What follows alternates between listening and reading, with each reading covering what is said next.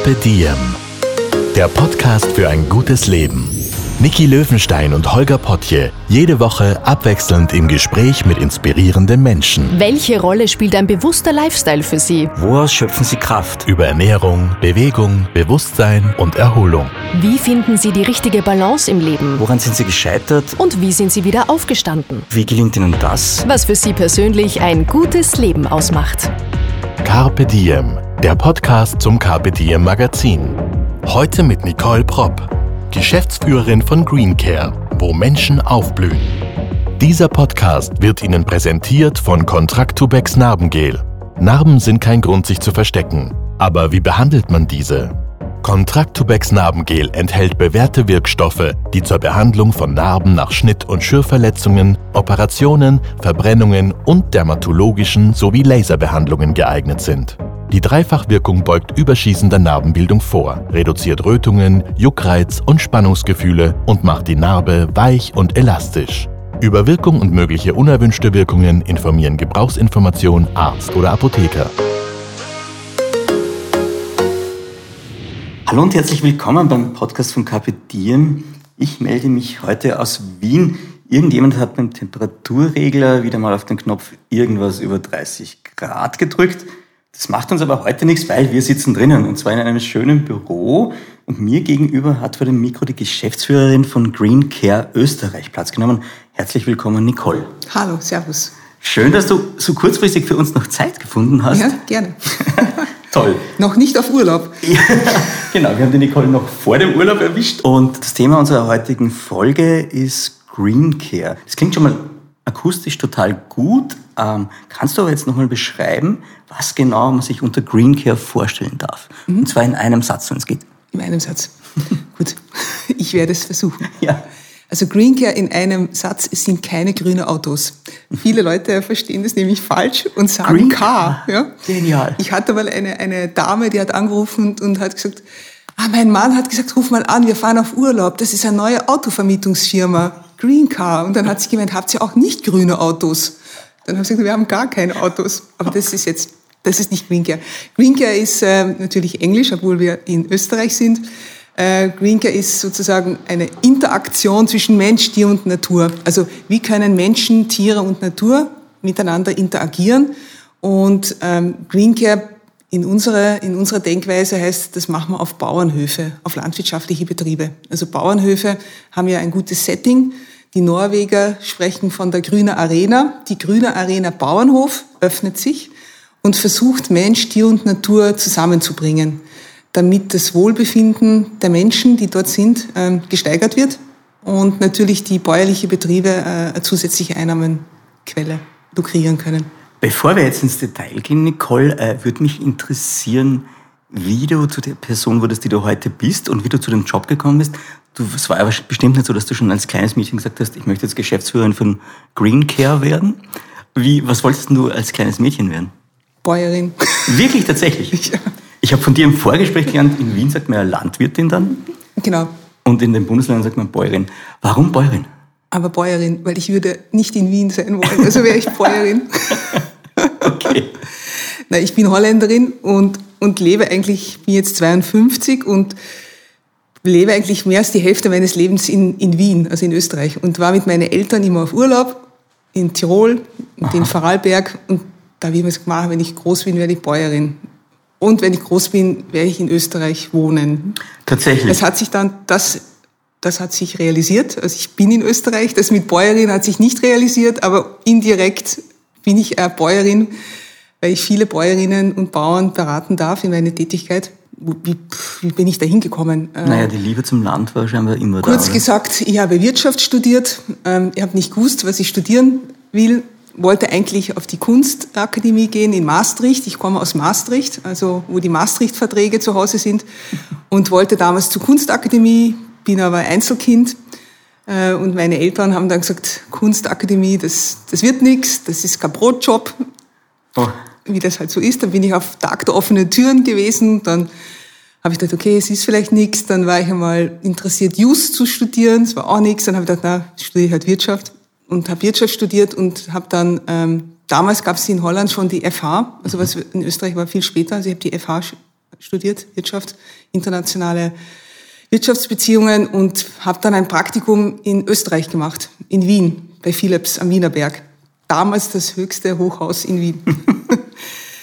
und bin hängen geblieben, wie man so schön sagt, und habe dort ähm, im Marketingbereich gearbeitet und bin eigentlich eher in, in diese Technik, Spracherkennung war das damals, war sehr cool. Ähm, die ist total wichtig für Journalisten übrigens. Die ja. Spracherkennung, die ist mittlerweile ein bisschen besser, aber noch immer nicht perfekt an der Stelle, falls jemand zuhört. Ja, das war damals spannend, weil Philips wollte damals äh, sozusagen Marktführer werden. Und damals war das natürlich im Spitalsbereich, im juristischen Bereich, war das, war das sehr angefragt. Und habe dort sehr lange international, eigentlich durch die ganze Welt unterwegs und das gemacht und bin dann weitergegangen und habe in der UTA gearbeitet. Und dann bin ich weitergegangen zu KPN Quest. KPN ist die holländische Post und, und Quest ist ein Glasfaserunternehmen äh, und habe im Internetbereich eigentlich immer gearbeitet. Okay. Ähm, und zum Schluss war ich im Private Equity Bereich, also Heuschrecken, Firmen kaufen, verkaufen. Ähm, und habe das dann irgendwie. Entwicklung, muss ich jetzt ja, sagen, ja, dann bin ich eigentlich ethisch, habe ich das einfach nicht mehr, ja. nicht mehr, habe das nicht mehr mögen. Habe dann auch die Internetblase, die ist ja dann geplatzt. Damals mhm. habe ich mal eine Auszeit gemacht, war da zeitlang in, in Nepal. Wirklich? Okay. Habe gedacht, ich muss irgendwie schauen, dass ich woanders hinkomme. Ja. Habe dann die Outdoor-Pädagogik-Ausbildung gemacht, weil ich einfach einmal weg wollte vom Üblichen. Und dann habe ich noch so auf der VetMed, auf der Veterinärmedizinischen ja. Universität, eine Ausbildung gemacht für Tier, tiergestützte Arbeit.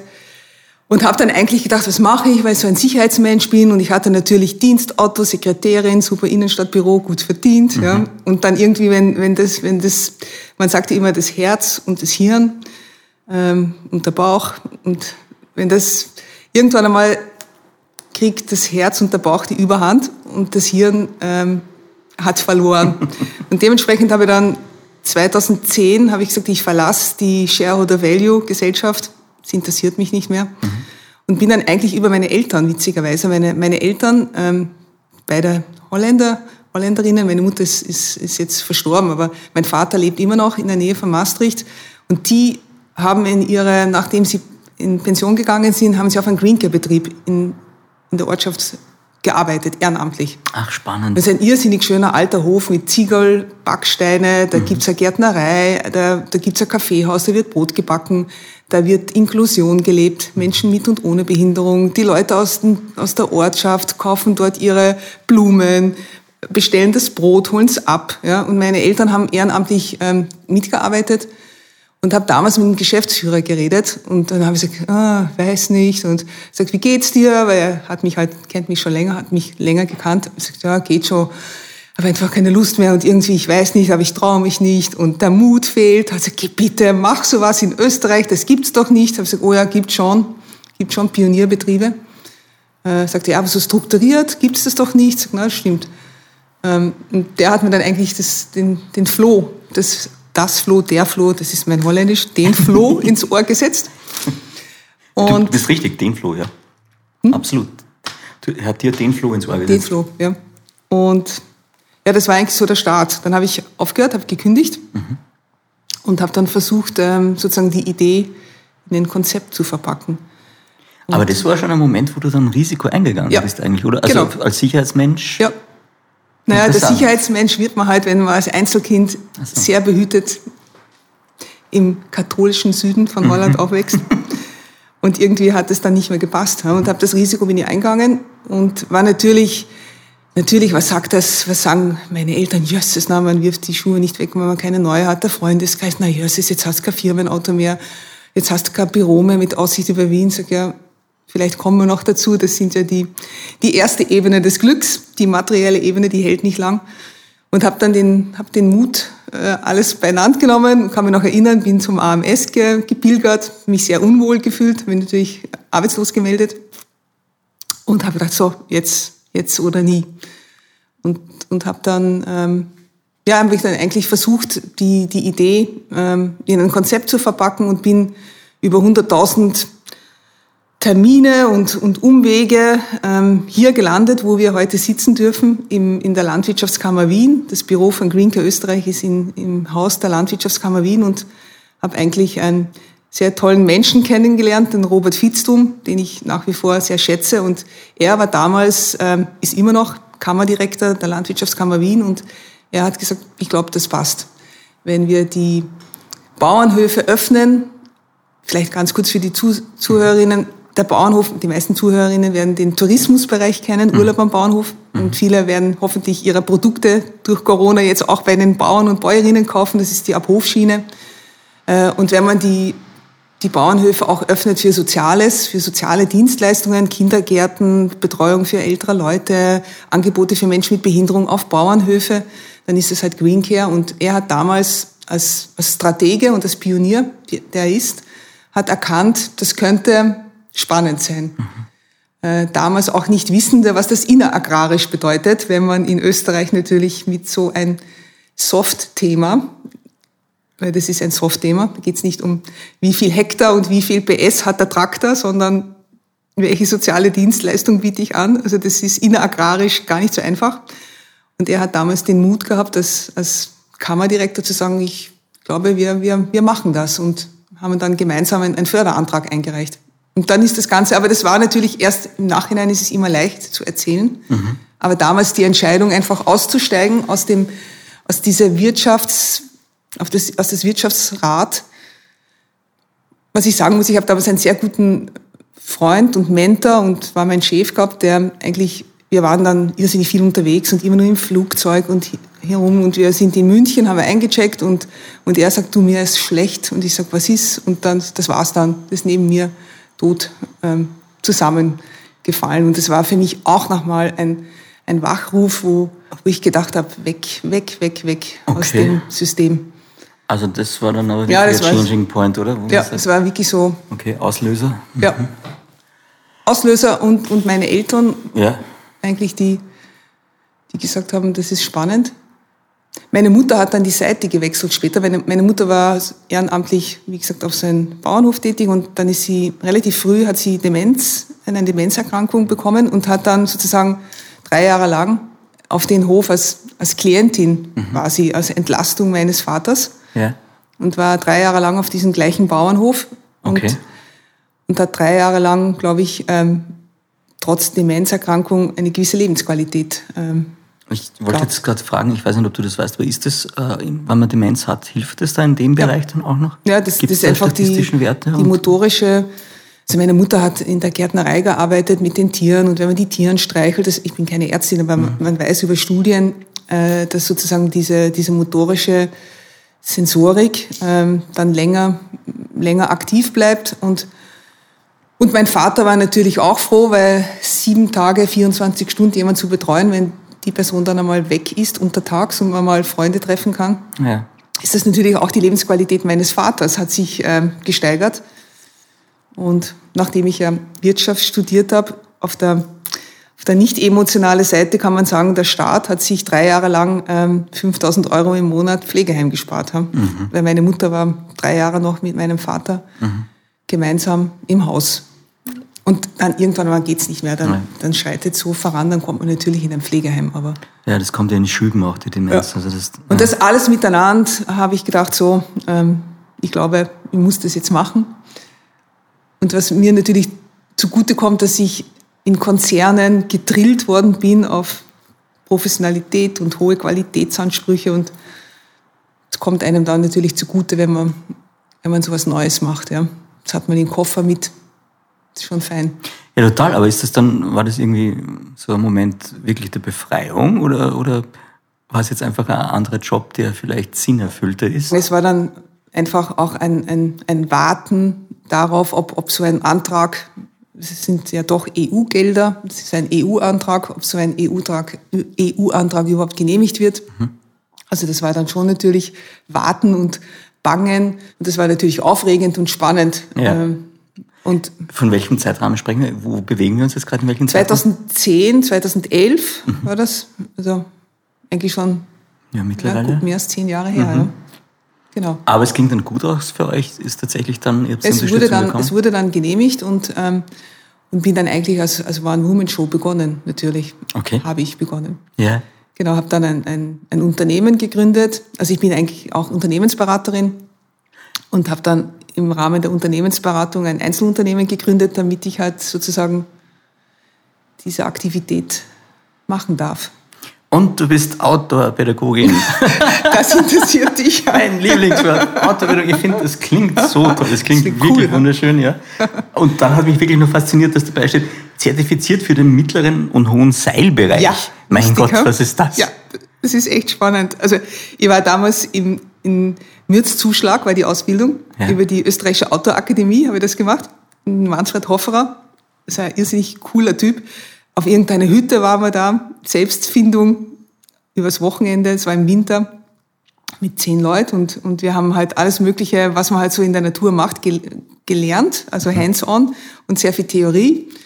Und der, der Manfred und die Renate, die das damals geführt haben, die haben da so eine Hütte gehabt und da hat immer gesagt, ja, ihr seid den ganzen Tag draußen, aber ihr seid Selbstversorger und ähm, wenn ihr dann müde seid und wenn es regnet, ihr nass seid und ihr kommt in diese Hütte, ähm, dann ist nicht geheizt. Also ihr müsst schon reden, untereinander ausmachen, wer früher weggeht und die Bude einheizt. Ja? Und wir waren natürlich so begeistert von dieser Autogeschichte, haben natürlich vergessen. Dann äh, war die nächste Frage, wie heizt man ein? Ist auch nicht so einfach. Also es war sehr spannend. Also es war sowieso eine Selbst, Selbsterfind, Selbstfindungstrip für mich. Ja. Und habe einfach sehr viele Methoden gelernt, ja, wie man zum Beispiel Hochseilgarten baut. Und da gibt's ja Zertifizierungsstufen. Und da muss man auch eine Prüfung ablegen, Theorie und Praxis. Ja. Und ich habe damals sozusagen abgelegt, dass ich die mittlere und die hohe Seilgarten bauen kann. Gibt es über den hohen Seilgarten noch etwas oder ist der hohe? Ja, das ist das Höchste. Das Höchste, ja. okay. Und das lernt man dann, wie man das macht, mit, mit Seiltechniken, mit Karabiner. Und Könntest du das heute noch, oder? ich glaube, ich würde es nicht mehr können. Okay, das müsste man sich wieder genau. Das Das, ist so wie beim wieder an- Segeln, die Knoten Genau, weil die Ah, ja. Knoten kann man schon noch. Und ich habe dann auch eine Zeit lang Praktika gemacht, Mhm. weil es war so die Überlegung, dass, dass, ob ich das Green Care-Thema mache oder ob ich nicht in diesem Outdoor-Bereich aktiv werde. Das Ja, voll spannend. Mich hat dann fasziniert, ich habe hab doch viel Praktika gemacht und war dann mit, mit Menschen mit Trisomie unterwegs. Erklärung ganz kurz für alle. Down-Syndrom. Und mit denen in, in der Natur Outdoor-Aktivitäten zu machen, das hat mich total fasziniert. Was nimmt man da mit im Umgang? Für mich war es einfach diese, diese Schärfung der, der Wahrnehmung, die man als Nicht-Trisomie-Mensch braucht, damit man versucht zu verstehen, was, was das Vis-à-vis braucht oder ob es gut ist oder nicht gut ist, was gerade läuft. Und da war ja auch so die, das war das nächste, was ich dann gemacht habe, der, damals, der, wo ich da mit war auf, auf Praktikum, der in der Nähe von der Rax, der hatte ein, ein Therapiehund mit, ein Golden Retriever, der Ben. Und der war immer mit. Und da habe ich auch so, man, man spürt viel mehr, man redet weniger. Es, es muss ja nicht so sein, viele äh, Menschen mit Trisomie können gut reden, aber viele auch nicht. Und das ist, man, man ist, man hat einfach andere Sinne.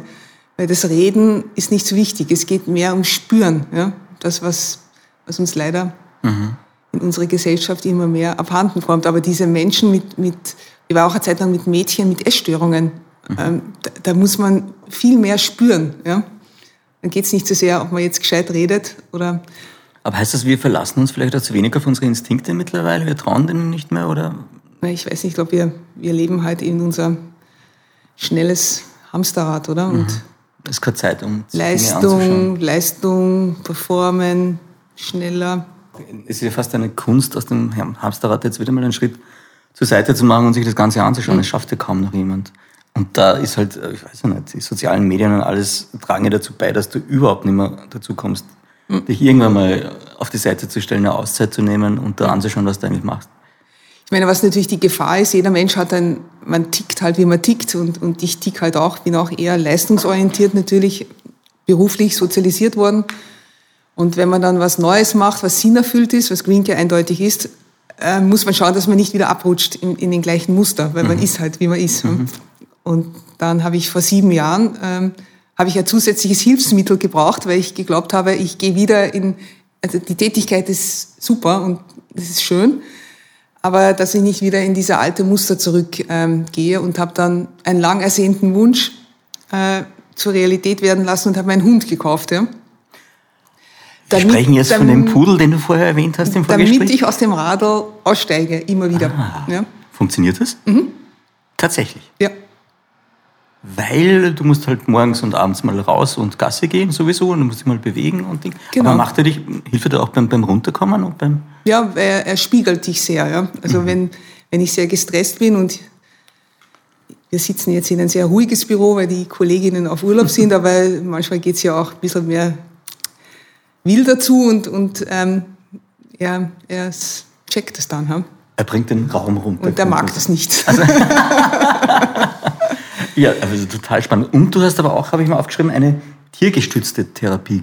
Ausbildung, oder? Habe ich mal gemacht, ja. Ich wollte einfach einmal bis, ich wollte einfach weg. Ich bin einfach doch ein sehr kopflastiger Mensch und wollte den Kopf verlassen mhm. und habe darum die Outdoor-Ausbildung gemacht und diese Tier-Ausbildung, ähm, um einfach, ähm, ich habe das Gefühl, man hat so Trampelpfade im Hirn ha? Mhm. und die kennt man halt und, mhm. und äh, es ist schwierig, aus dieser Trampelpfade auszusteigen, links und rechts und ich wollte einfach einmal links und rechts neue Wege gehen und habe einfach diese zwei Ausbildungen gemacht.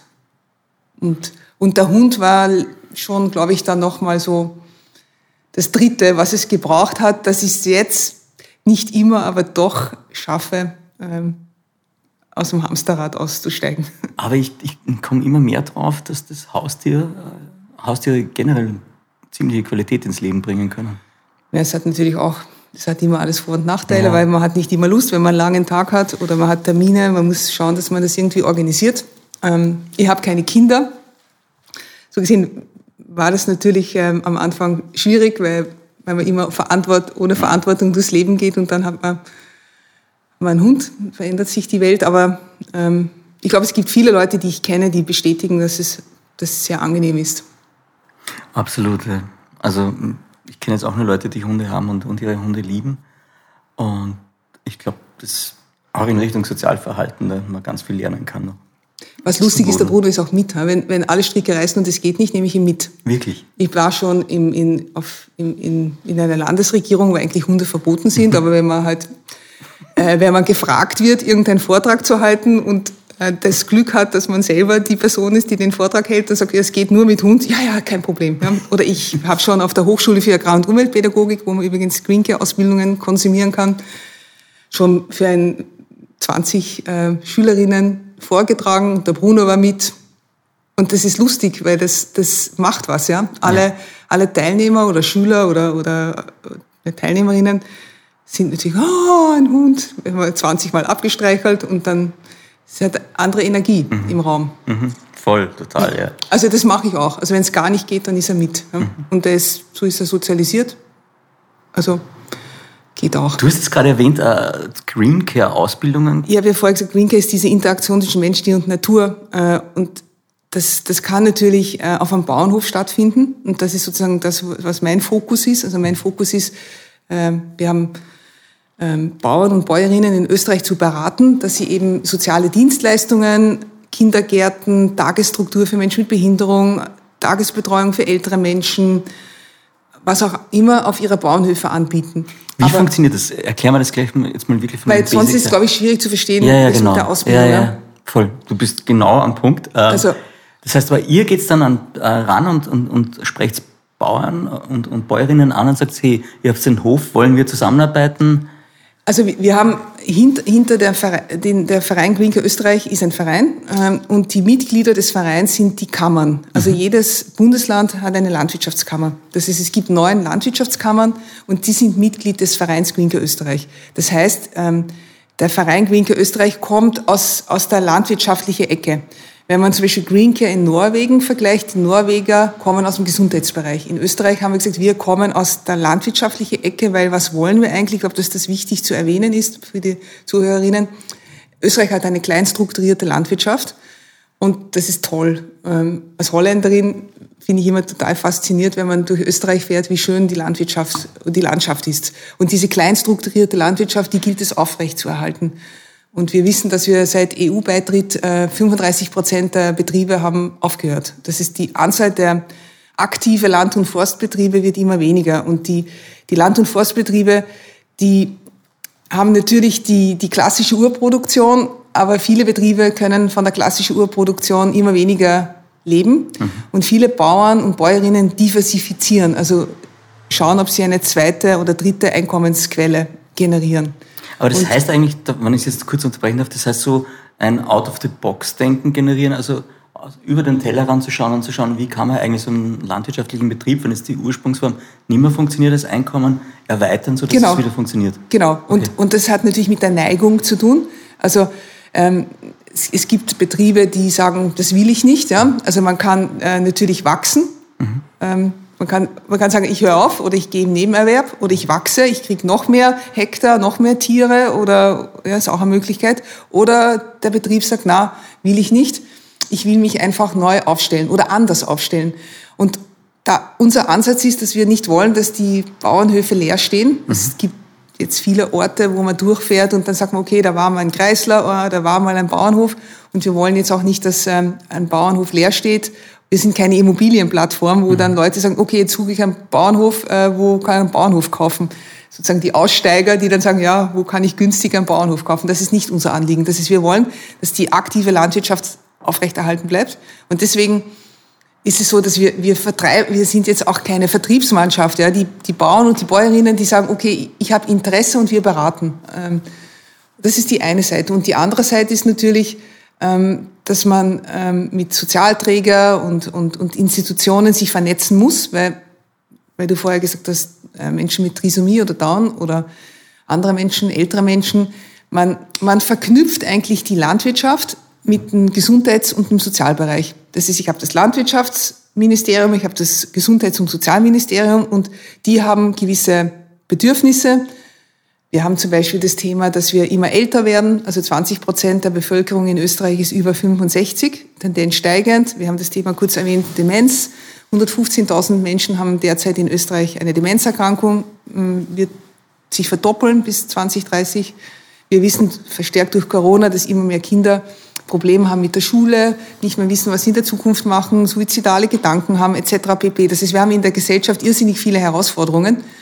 Ähm, auch die Bauern haben natürlich Herausforderungen, habe ich schon gesagt. Die, die Preisschere, was wir zahlen, wenn wir einkaufen gehen und was der Landwirt kriegt, wird immer weniger.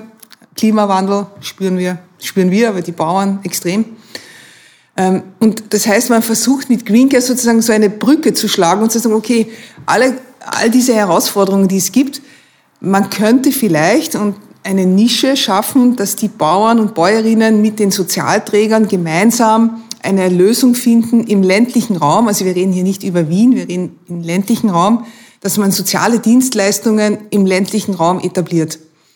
Äh, Das ist für Bürgermeister und Bürgermeisterinnen natürlich interessant, weil es geht natürlich, jeder will Breit- Breitband-Internet, jeder will, dass ein Gastwirt, Bankomat, ähm, der Bus soll nicht zweimal am Tag fahren, aber der Bürgermeister will natürlich auch, dass die Kinder- und die Altenbetreuung geregelt ist. Wenn das nicht da ist, dann, dann sagen die Leute, da ziehe ich nicht hin. Und nachdem wir im ländlichen Raum eine sehr bäuerliche Infrastruktur haben, ist es ja naheliegend, äh, auch da, dadurch, dass wir in Österreich, glaube ich, sind, wir sind Nummer eins in der Flächenversiegelung, dass man sagt, okay, warum immer was Neues daherbauen? Warum nicht einfach bestehende Struktur, landwirtschaftliche Struktur nutzen und die Vorteile nutzen? Ja, weil das ist einfach so. Ich weiß nicht, wie es dir geht, wenn du, wenn du auf einem Bauernhof bist, du hast die Natur, die Tiere, die Natur und, und die Tiere, es tut jedem gut.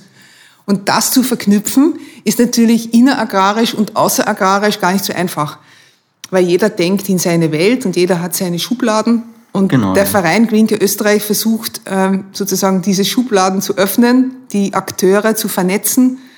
Und das ist unsere Aufgabe. Zusätzlich, dass wir die Bauern und Bäuerinnen beraten, dass sie das Ganze auch rechtlich und, und korrekt umsetzen. Weil wenn man, man kann sagen, ja, die, die Bauern, was, was, die Bauern sind wieder bauernschlau. Jetzt Ja. machen sie Konkurrenz ja, zu Pflegeheime, haben keine Ausbildung und holen sich ein paar alte Leute am Hof und dann tun sie so, wie wenn sie die Leute pflegen. Aber tatsächlich gibt es da Qualitätskriterien oder, oder wie baut sich das auf? Wie kann man sich das Ja, es, vorstellen? gibt, es gibt Qualitätskriterien, es gibt Gesetze. Wir versuchen herkömmliche Angebote, Kindergarten, Tageszentrum für ältere Menschen, Tageszentrum für Menschen mit Behinderung, ähm, Jugendwohlfahrt, Hort etc., all diese Dinge, die man kennt im Sozialbereich, die versuchen wir ähm, auf Bauernhöfe zu bringen und nicht ähm, in, in eine klassische Art. Und, und das möchten wir natürlich, und das versuchen wir gemeinsam mit, mit Sozialträgern zu machen, damit wir nicht als Konkurrenz gesehen werden. Ich kann mir das total schön schon vorstellen. Ich muss jetzt auch sagen, ich habe jetzt gerade zurückgedacht, ich habe vor ein paar Monaten einen Podcast aufgenommen auf einem äh, Lebenshof für Tiere, also die sonst normalerweise schon geschlachtet worden wären, mhm. bei Mannheim mit dem Joa Berge. Ähm, Kuhflüsterer nennt man ihn, weil er immer ganz viele Videos hat, wo er mit, mit Kuhn, Kühen kuschelt. So. Mhm. Und, und er hatte ganz viele verschiedene Tiere auf dem, auf dem Lebenshof und es war für mich wahnsinnig beeindruckend, wie schnell ich da, auch wenn wir einen Podcast aufgenommen haben, runtergekommen bin. Mhm. Also du hast dann irgendwie so einen Truter neben dir vorbeimarschieren, der mitredet beim Podcast und die Ziege hüpft auf den mhm. Tisch drauf. Super. Und es ist alles, also es fühlt sich alles richtig an, so mhm. unter Anführungszeichen. Und der hat auch gesagt, er hat also jetzt schon ganz viele freiwillige Helfer, die da mitarbeiten. Und sein Konzept ist so irgendwie so eine Community zu bilden, wo man auch ein Konzept hat, weil man älter wird, dass man in dem Freundeskreis das Ding macht und mhm. auch gut davon leben kann. Und ich fand es, ich habe das total nachvollziehen können, weil ich gedacht habe, die Qualität, die du dann mit, mit Tieren hast mitunter und auch auf dem Bauernhof hast und im Grünen hast und mit Kräuteranbau und, und Gemüseanbau und alles, das gibt ja auch am, am Leben, auch wenn man jetzt älter ist, wieder ganz viel Sinn und Ziele, oder? Es gibt einen, einen Betrieb in Oberösterreich, mhm. in der Nähe von Freistadt, das ist ähm, Alpaka Hof Pointner. Mhm. Ähm, die äh, Renate Pointner ist Bäuerin, aber ist auch diplomierte Krankenschwester mhm. und hat ein Tageszentrum für, für ältere Menschen. Ihr Mann ist der Landwirt. Das ist auch immer wichtig zu sagen. Ich glaube, das ist auch gut äh, im Sinne von, der Landwirt und der Bauer hat seinen Bereich und die Bäuerin hat ihr Bereich. Mhm. Äh, und beide Einnahmen fließen ein und, mhm. und, und, der Hof hat ein, ein Plus sozusagen unterm Strich.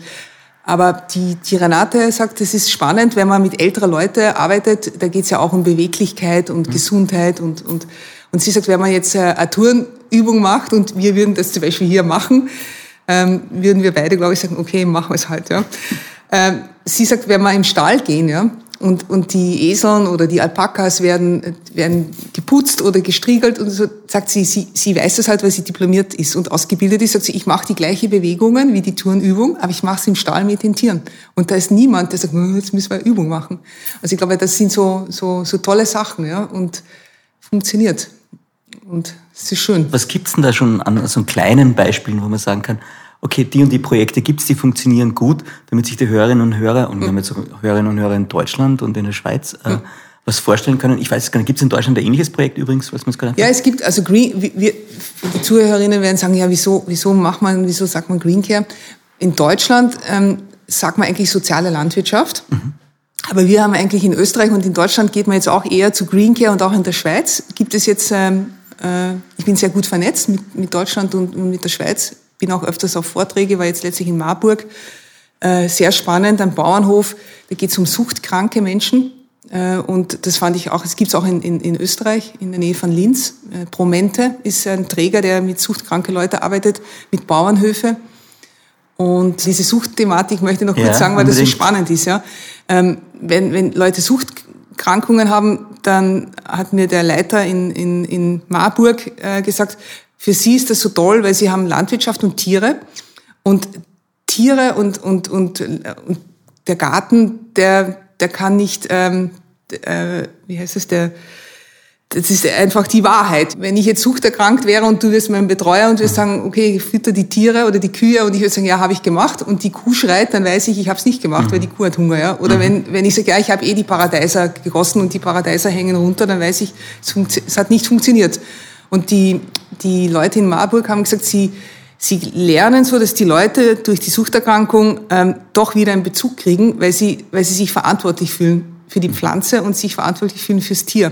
Und dass das enorm hilft, wieder in diese Verantwortung, in dieses Zurückkommen. Auch, auch Leute in, in Eggenburg haben wir auch einen, einen Betrieb, ähm, einen Greencare-Betrieb, die kooperieren mit der Klinik Eggenburg und die Klinik in Eggenburg, und das meine ich, das ist unser, unser Ansatz. Die Klinik in Eggenburg gehört ähm, das Land Niederösterreich und die Bäuerin kooperiert mit dieser Klinik und so fließen auch die Geldströme dann. Aber diese Bäuerin hat ähm, als Klientel Frauen hauptsächlich, die äh, Gewalterfahrungen haben und in, in Eggenburg sozusagen äh, in Reha sind und zu ihr kommen als, als Therapieprogramm und lernen, übers Pferd wieder einen Kontakt zu sich zu finden, weil die sind total disconnected. Und die Tiere, die werten nicht. Ja, und, und so kann man die Leute wieder zurückführen. Also es, gibt, weil du gefragt hast, es gibt in Deutschland und in der Schweiz gibt es Green Care.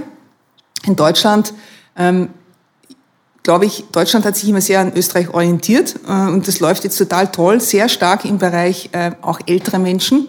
Senioren-WGs am Bauernhof, ähm, wo wir in Österreich leider noch nicht so weit sind. Ist das ein Ziel in Österreich? Ist, für mich wäre das ein Ziel. Ich finde, dass ich habe selber, dass ich denke, wenn ich selber alt wäre, würde ich irrsinnig gern in, in so einem Bauernhof-Ambiente alt werden. Wir kriegen irrsinnig viele Anrufe von, von Leuten, die, ähm, die sagen, habt ihr eine Liste? Ich rufe an, meine Mutter und äh, wir zahlen auch was ein im Monat, weil die Lebensversicherung ist äh, aktienorientiert, die bringt eh nichts. Wir würden lieber das Geld bei Ihnen einzahlen, damit dann meine Mutter versorgt ist und auf einem Bauernhof alt werden kann.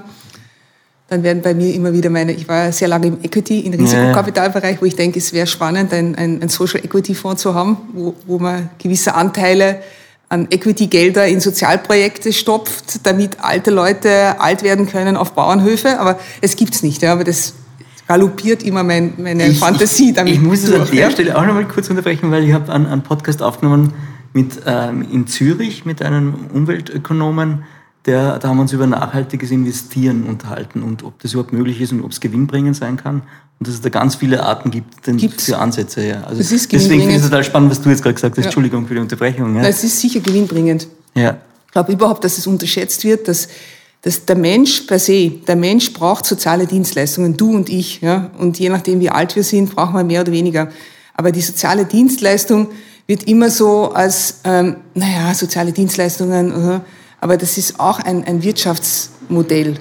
Und, und ich glaube, das wird zu wenig. Ähm, auch die ökosoziale Marktwirtschaft, die fasziniert mich ja auch. Ich finde die ökosoziale Marktwirtschaft, die der Rickler vor 30 Jahren äh, sozusagen initiiert hat, finde ich genial. Leider funktioniert sie meines Erachtens nicht, weil unter anderem die soziale Komponente nach wie vor nicht ähm, diese Bedeutung bekommt, die es haben sollte. Und das, das, man kann über, über den Menschen so viel machen, ja, weil der Mensch braucht Wertschätzung und Liebe und Lebensqualität und das ist auch ein Geschäftsmodell und nicht nur patriarchale, materialistische Ebene, wo es immer nur um mehr geht. Ja. Entschuldigung, wenn ich sage patriarchal, aber... Alles ähm, gut.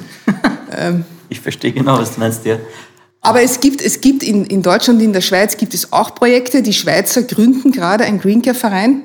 Mhm. Da darf ich auch mit, mit, äh, ein bisschen mit, mit dabei sein. Mhm. Ja. Und für uns ist, weil ich das gesagt habe für die Zuhörerinnen, warum sagen wir auch nicht soziale Landwirtschaft? Wir, wir sind ähm, EU-mäßig, ähm, auch in EU-Förderprogramme, ist das Wort soziale Landwirtschaft außer deutschsprachigen Raum versteht es niemand. Ähm, und in alle anderen Ländern läuft es unter Green Care. Mhm. Das ist auch die Italiener, die Norweger, die Engländer, da läuft es unter Green Care. Und deswegen haben wir eigentlich beschlossen, es auch Green Care zu nennen. Und die Schweizer werden es auch Green Care nennen und die Deutschen nennen es auch immer öfters schon Green Care und nicht mehr soziale Landwirtschaft. Du, aber die Ursprungsidee, wenn ich es jetzt richtig verstanden habe, kam wieder mal aus Skandinavien? Ja, also das, da ist man sich strittig, mhm. ob das aus Skandinavien kommt oder aus USA. Mhm. Wir waren einmal vor, vor fünf, sechs Jahren, war eine ganze Gruppe an ähm, Japanerinnen äh, einmal in Wien. Ähm, ja. Und die haben sich äh, Gärtnerinnen und die waren auf einer Exkursion hier in Wien, weil wir in Wien sehr viele Gartenbaubetriebe haben. Und da, die haben irrsinnig klein strukturierte Gartenbaubetriebe. Und da habe ich mit einigen geredet, so, ah ja, sie machen Green Care schon lang. Ja. Das finde ich ja auch ja. wieder wahnsinnig spannend. spannend. Ja? ja, ja, vor allem, ich habe von einer Kollegin eine Geschichte gelesen über die ich glaube, Blue Zones heißen die, wo Menschen ganz, ganz alt werden. Also wo ganz viele Menschen über 100 Jahre alt werden. Und da gibt es ja einige in Japan. Mhm.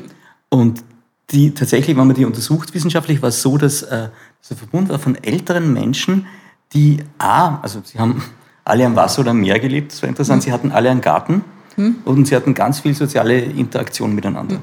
Also das hat sich alles und das draußen miteinander arbeiten und reden. Fisch, glaube ich, war bei der Ernährung auch nochmal mhm. wichtig. Und da gibt es halt ganz oft, ich glaube in Italien gibt es auch so eine Zone und so.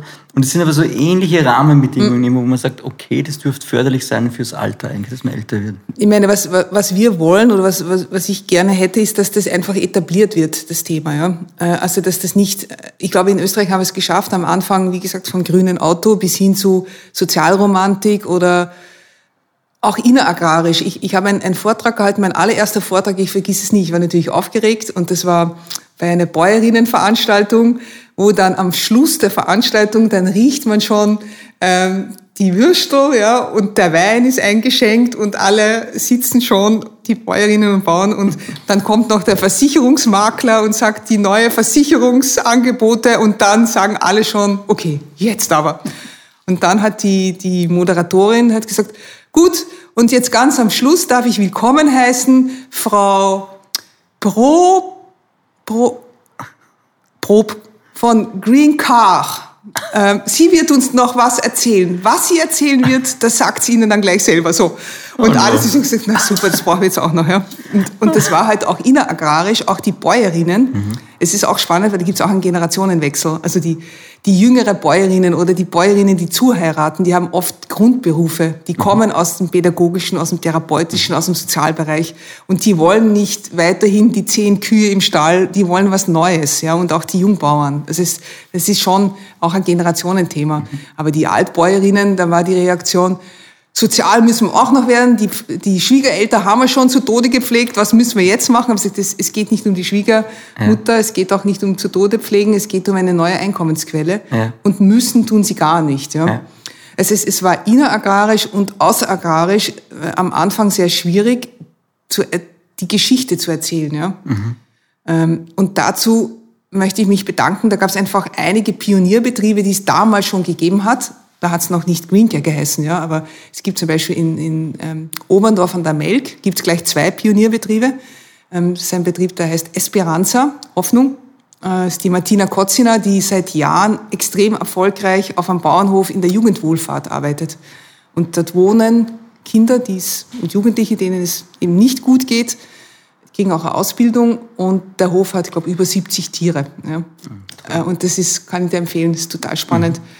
Und die hat damals gesagt, du Nicole, ähm, ich verstehe das, du, du brauchst natürlich, weil am Anfang sagt alle, was ist das? Mhm. Und da braucht man ja was zum Herzeigen. Und die Martina hat immer gesagt, ja, du kannst gerne mich als Beispiel nennen. Ja? Und das andere Beispiel in der Nähe war der Himmelschlüsselhof, das ist die Margit Fischer, die auch äh, im Bereich Menschen mit Behinderung auf einem Bauernhof ein Projekt umsetzt, auch schon seit vielen Jahren, eigentlich weil ihr Sohn selber behindert war, haben sie einen Bauernhof gekauft, es ist ein Trägerverein mittlerweile der Sohn ist, ist leider verstorben, aber sie macht es immer noch, ist über 70. Und die Margit hat immer gesagt, wenn wir es schaffen, in Österreich diese Pionierleistungen strukturiert mit Qualität und, und mit Sicherheitskomponenten und, und so ähm, zu etablieren, dann ist das für uns äh, natürlich auch ein Wert. Und die waren damals vom, vom Anfang an mit dabei.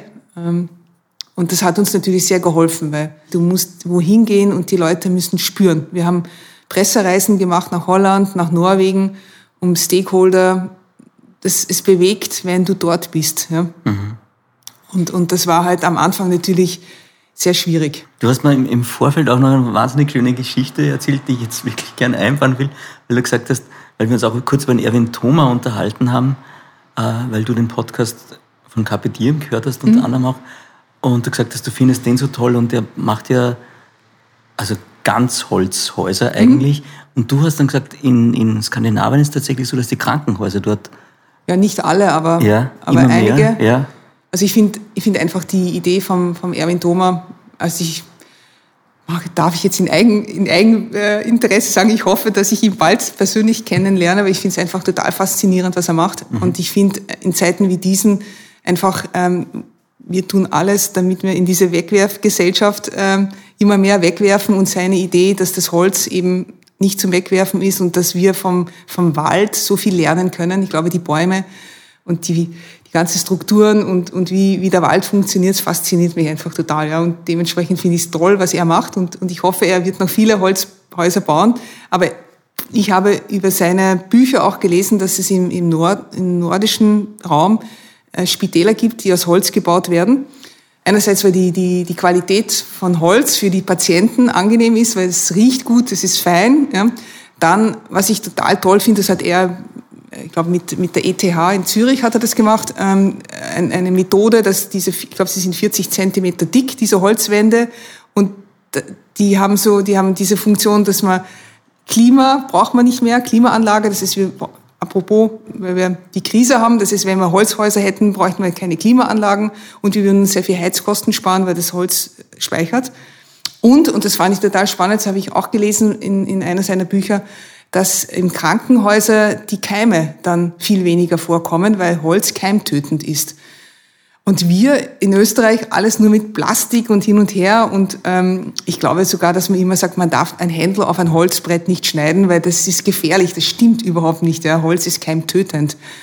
Und das finde ich total faszinierend. Und, ähm, und ich finde, er ist ein Riesenpionier und, und sehr charismatisch. Und ich, ich hoffe, ich kann bald nach Goldeck reisen und ihn persönlich einmal kennenlernen. Ja. In diesem Sinne einen lieben Gruß an den Erwin und ich hoffe auch, das klappt. Ähm, was ich jetzt wahnsinnig schön und faszinierend finde, ist, äh, wie man eigentlich Natur und Soziales zusammenbringen kann mit dem richtigen Ansatz. Ich frage mich nur bei der ganzen Geschichte, das ist für mich irgendwie so ein bisschen die, die Gretchenfrage an der Sache.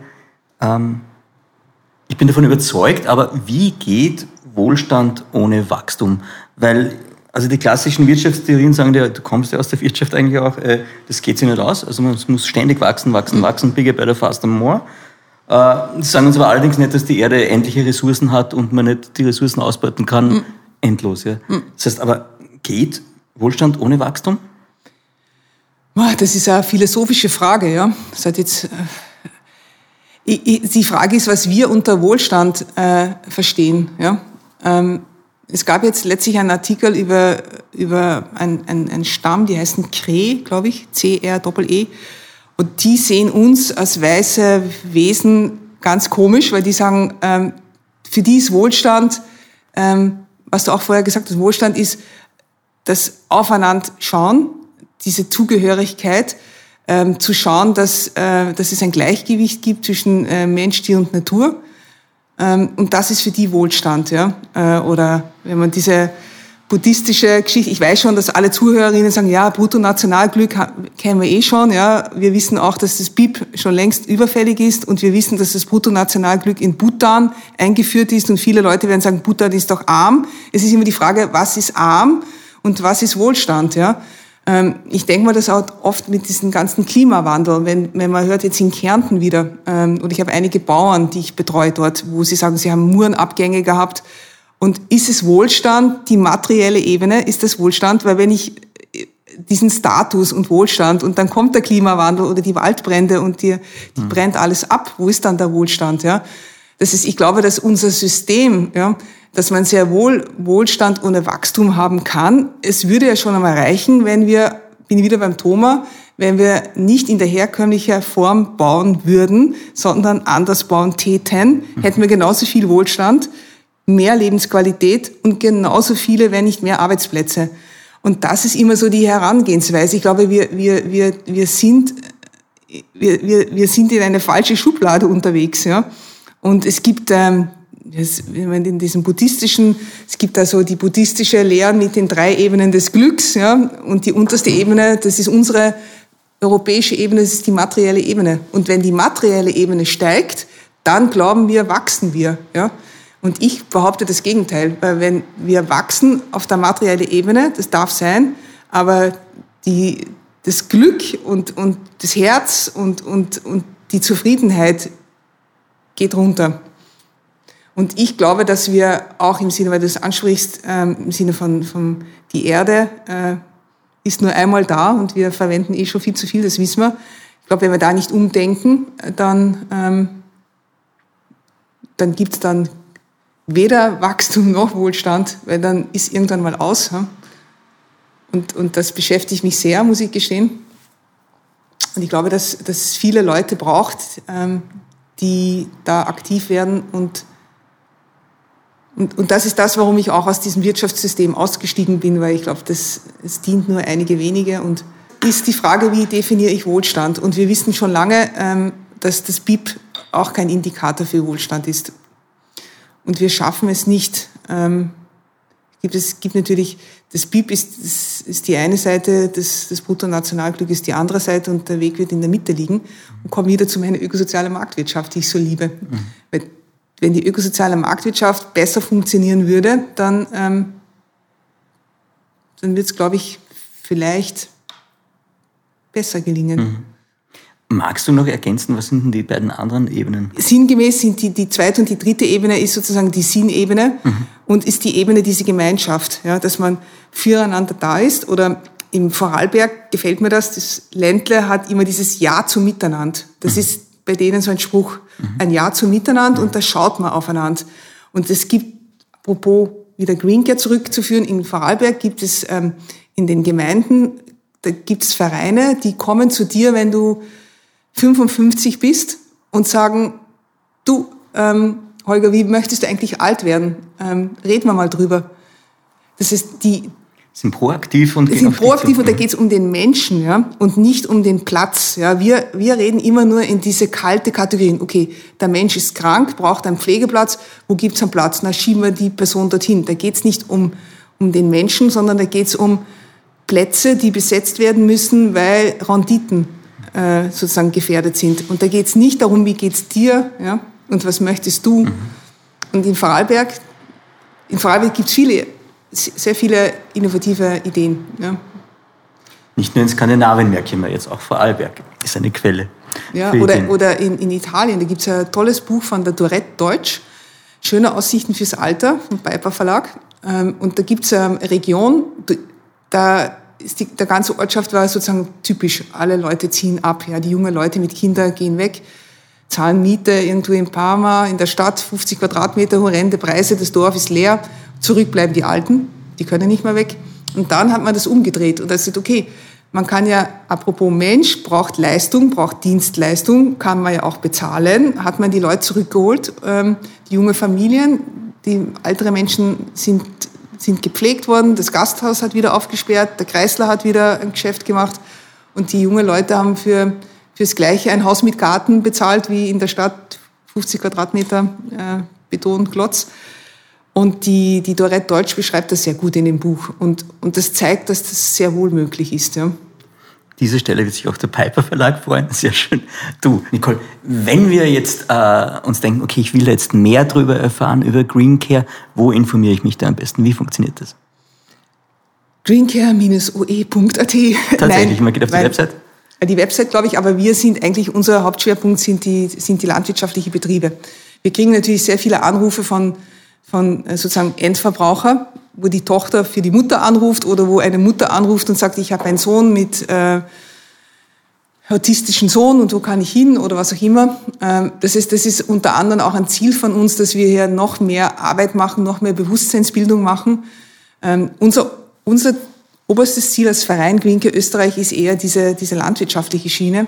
Äh, aber es wäre natürlich schön, künftig noch stärker ähm, diese verschiedenen Bereiche zu, zu vernetzen. Aber wenn jetzt eine Zuhörerin oder ein Zuhörer sagt, ja, das interessiert mich und ich will mehr wissen, dann wäre, glaube ich, einmal als, als erste Anlaufstelle wirklich unsere Webseite. Mhm. Da gibt es auch einen Kontaktbereich und da ist in jedes Bundesland gibt es ein, ein, eine Kontaktperson die man gerne anrufen kann. Also wir haben derzeit auf unserer Webseite, kann man das auch sehen, wir haben äh, derzeit 110 äh, zertifizierte Betriebe. Für uns ist das wichtig, weil ähm, das möchte ich gerne noch mitgeben, dass dort, wo man mit Menschen arbeitet, ähm, ist wichtig, dass Qualitätsstandards eingehalten werden. Und der Begriff Green Care ist nicht zu schützen. Das ist ein generischer Begriff. Also wir haben eine Wortbildmarke geschützt, die heißt Green Care, wo Menschen aufblühen. Und dahinter steht ein Zertifizierungssystem für die Betriebe. Und das machen wir mit einer externen Zertifizierungsfirma, weil wir wollen einfach, ähm, dass die Qualität stimmt. Mhm. So unterscheiden wir uns ein bisschen. Das ist wichtig, glaube ich. Mhm. Wenn was passiert, dürfte nicht sein, aber dass man sich einfach schützt. Und, und in, in diesem Sinne ist, ist dieses Qualitätsthema wichtig. Und Teil des Qualitätssystems ist auch die Qualifizierung, ähm, das heißt die Ausbildung. Und hier dürfen wir mit, mit, ähm, mit zum Beispiel die Hochschule für Agrar- und Umweltpädagogik kooperieren. Die hat eine, eine Greenke-Ausbildung richtet sich an Menschen, die einen Sozialberuf haben und, ähm, und sagen, okay, ich bin zum Beispiel Sozialarbeiterin ähm, und ich arbeite in, ein, in einen Sozialbereich oder ich arbeite in einem Spital oder ich arbeite in einem Pflegeheim und ich möchte die grüne Komponente lernen. Es, Green Care findet ja nicht nur auf einem Bauernhof statt. Wenn ich in einem Pflegeheim arbeite und ich wäre zum Beispiel Mitarbeiterin eines Pflegeheims, äh, und ich wäre, ähm, würde zu meiner Chefin sagen, Ma, machen wir doch Hochbeete oder, oder was, weil das wäre doch toll für unsere für unsere Bewohnerinnen, ähm, dann, würd's, dann würd, würde ich nicht wissen, wie mache ich das jetzt und so. Das heißt, ich könnte mich da ausbilden lassen. Mhm. Und die äh, Hochschule für Agrar- und Umweltpädagogik bietet Ausbildungen an, wo Menschen, die aus dem Sozialbereich kommen, einfach lernen, wie man als Alleinstellungsmerkmal das Grüne lernt, damit man sich besser sozusagen für sich, aber natürlich auch für, für sein Klientel rüsten kann. Und dann gibt es einige Ausbildungen, das freut mich sehr. Ähm, es gibt in Österreich landwirtschaftliche Fachschulen, wo man Landwirtschaft studiert, aber viele landwirtschaftliche Fachschulen bilden auch Sozialbetreuungsberufe aus. Äh, das ist Pflegeassistent oder, oder Kinderbetreuung. Und da findet jetzt auch langsam Green Care als, als, als Inhalt statt. Das heißt, dass auch die Schülerinnen, die dann abschließen mit einer drei- oder fünfjährige, mit oder ohne Matura, auch lernen, wenn sie später dann im Berufsleben oder auf ihre eigene Höfe arbeiten, dass sie sozusagen diese Mensch-Tier-Green Care-Beziehung einbauen können. Und dann gibt es noch, wir Zuhörerinnen kennen das Wifi, aber es gibt in Österreich ein eigenes Fortbildungsinstitut für die Bauern und Bäuerinnen. Das heißt LFI ländliches Fortbildungsinstitut. Und dort werden äh, für die Bauern und Bäuerinnen sehr viele Green Care Ausbildungen angeboten, ah, ja. damit die Bäuerin, die Interesse hat ja. und sagt, okay, ich möchte mich aber noch zusätzlich ausbilden, das machen kann. Das wäre nämlich jetzt auch noch meine Frage gewesen, wo ich sage, okay, wenn ich jetzt äh, Landwirt oder Bäuerin bin, äh, je nachdem, ob man in Wien oder am Land ist, ähm, und ich möchte mit Green Care zusammenarbeiten oder mich interessiert das Konzept dahinter und so weiter, dann melde ich mich bei euch praktisch. Genau. Und dann tritt man in Kontakt. Und genau, da gibt es eine Beratung, da gibt es einen Beratungsprozess und da tritt man, okay. also wir, wir beraten, äh, wir dürfen, das ist eine fördertechnische Geschichte, wir, wir beraten sozusagen die Bauern und die Bäuerinnen. Mhm. Und dann gibt es sechs, sechs Stufen der Beratung. Mhm.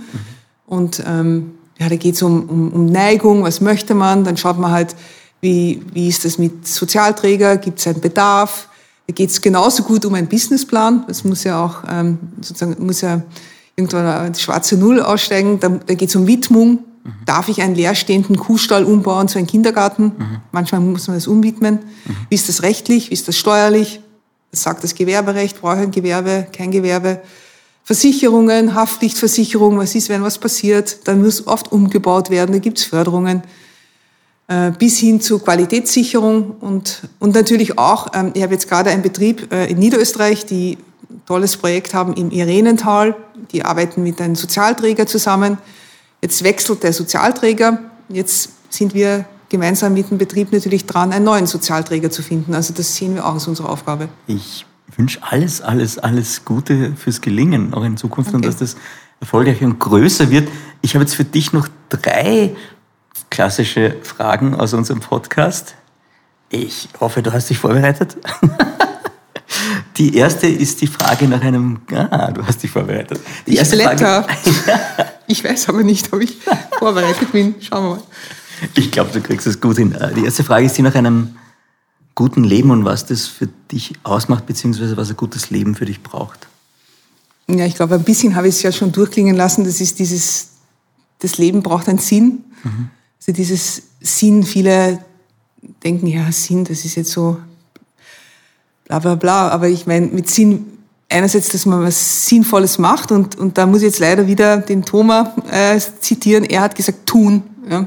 Und ich glaube, das, das ist das, was mir auch taugt an meinem Job, Sinnvolles tun. Also nicht reden drüber, sondern tun. Und, und ich glaube, wenn man tut und auch das Feedback, wenn man auf die Betriebe draußen ist und man, man kriegt das Feedback von den Betrieben oder wenn man dann mal dort ist und man sieht, wie die ältere Leute da aufblühen, wir sagen ja Green Care, wo Menschen aufblühen, mhm. wenn man mitkriegt, wie die Leute aufblühen, dann macht das Sinn, wenn ich hier im Büro sitze, vielleicht spät abends und, und mich über was ärgere und denke, oh, blöder Tag oder so, und dann geht man raus und dann sieht man halt, dann kriegt man halt was zurück und dieses Tun, ähm, das ist es, finde ich.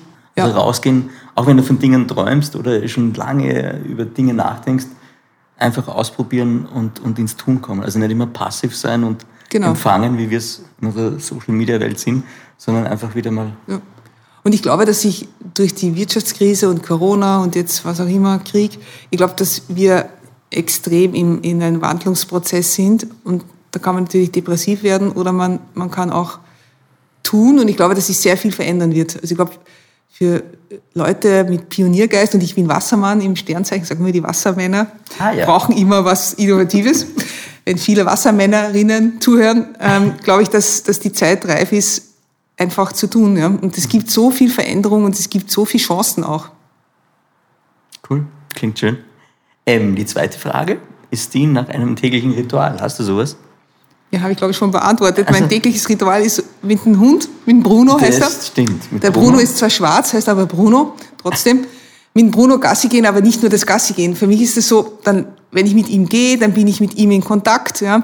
Und das klingt jetzt blöd, aber wenn man ein Hund in der Stadt, muss man den Hund an der Leine, also ich traue mich nicht, aber bei mir ist der Hund an der Leine und man hat diese Verbindung und viele werden jetzt lachen, aber es stimmt tatsächlich, wenn man die Leine hat, ist die Verbindung zwischen Hund und einem selber und man kriegt halt mit, wie er geht, was er macht, was ich mache. Ich verarbeite den Tag, ja.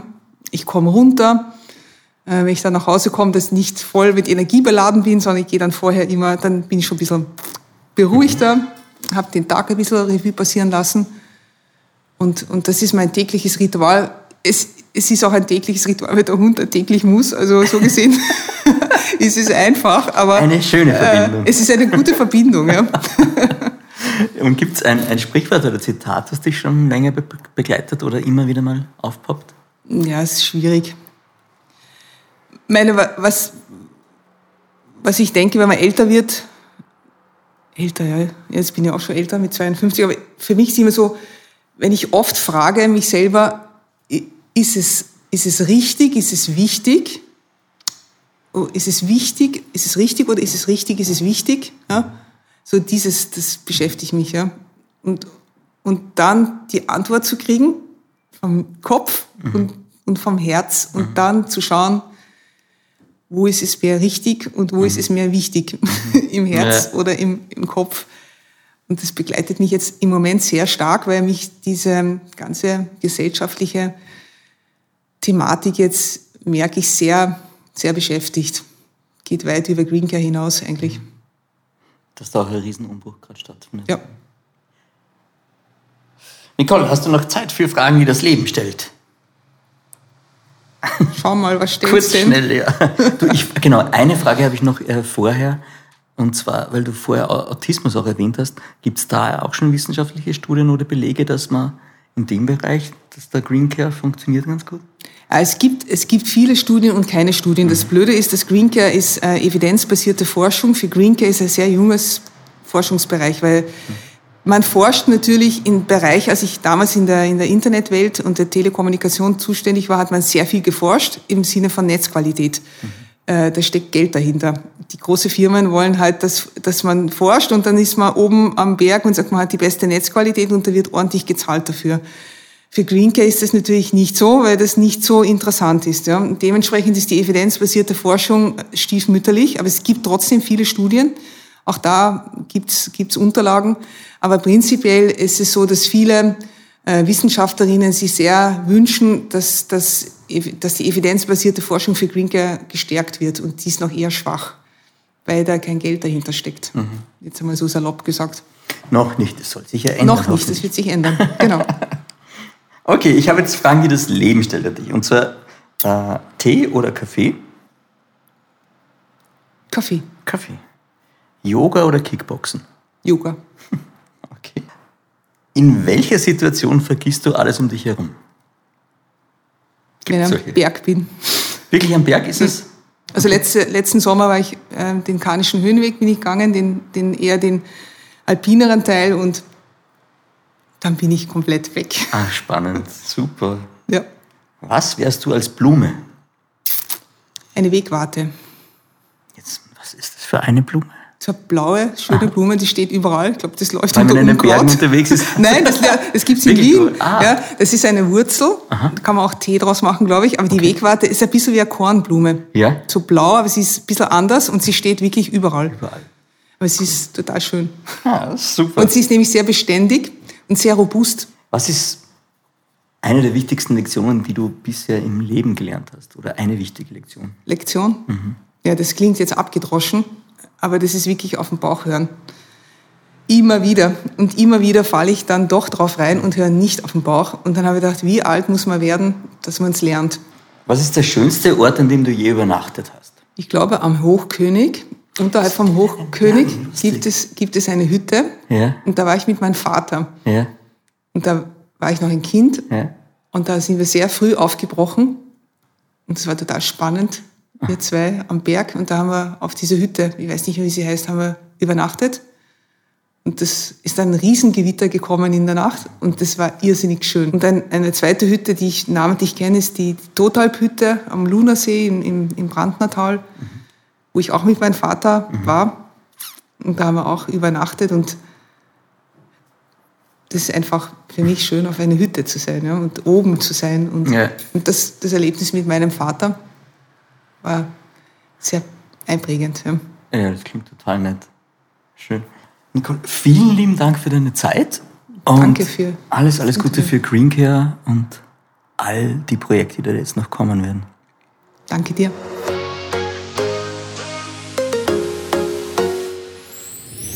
Nicole, wir sind im Off, niemand hört uns mehr zu. Ich schätze das immer sehr.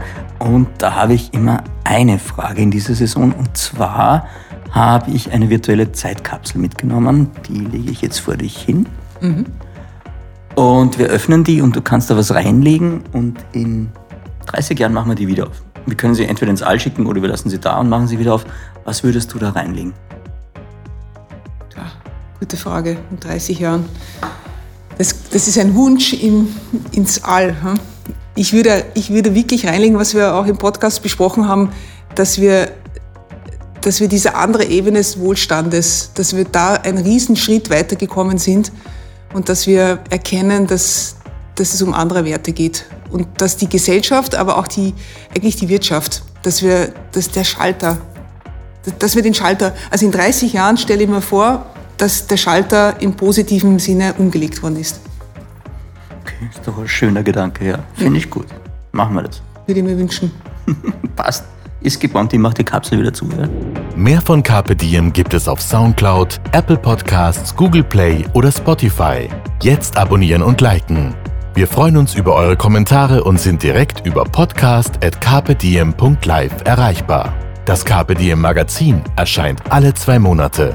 Besucht auch unsere Social Media Portale auf Facebook, Instagram und YouTube und unsere Website carpediem.live. Carpe Diem, der Podcast für ein gutes Leben. Nächste Woche Niki Löwenstein im Gespräch mit den PaartherapeutInnen Sabine und Roland Bösel.